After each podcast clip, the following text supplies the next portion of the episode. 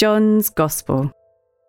Chapter 11, verses 1 to 16. The greatest challenge yet.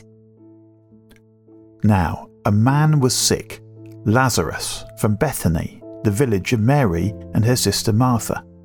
It was this Mary who had anointed the Lord with perfume and wiped his feet with her hair, whose brother Lazarus was sick. So the sisters sent word to Jesus saying, Lord, look, your friend is sick.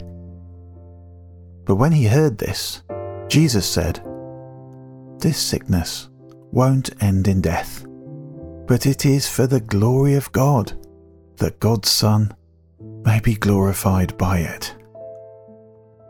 Now Jesus loved Martha and her sister and Lazarus. So when he heard that Lazarus was sick, Jesus stayed where he was for two days, then said to his disciples, Let's go into Judea again.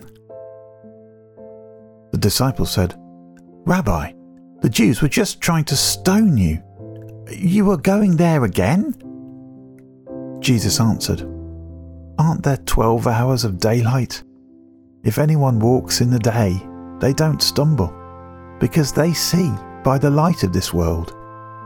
But if anyone walks in the night, they stumble, because the light isn't in them.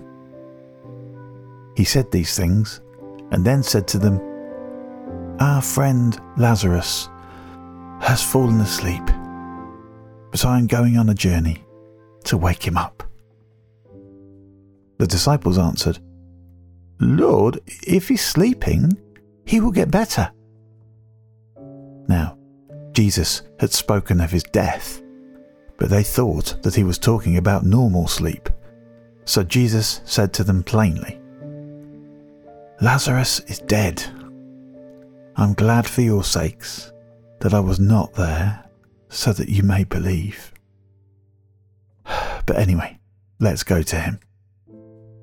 Then Thomas, who was also called Didymus the twin, said to his fellow disciples, Let's go too, so that we may die with him.